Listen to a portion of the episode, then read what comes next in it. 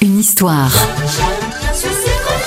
Les secrets et anecdotes de vos tubes préférés. Nous sommes en 1986, Mylène Farmer sort simultanément son premier album Cendre de Lune et Libertine, le titre qui lance définitivement sa longue carrière. Les paroles et le clip de cette chanson coquine sont signés Laurent Boutonnat, celui qui très vite va s'imposer comme étant le mentor de la chanteuse. Si sur la pochette du 45 tours on peut y voir Mylène Farmer en brune, la maison de disques décide de très vite changer le visuel en présentant la chanteuse en rousse pour la toute première fois. Cendre de Lune a été double disque d'or et Libertine s'est classée dixième du top 50 en octobre 86 et s'est à nouveau hissée à la première place des ventes. C'était en février dernier.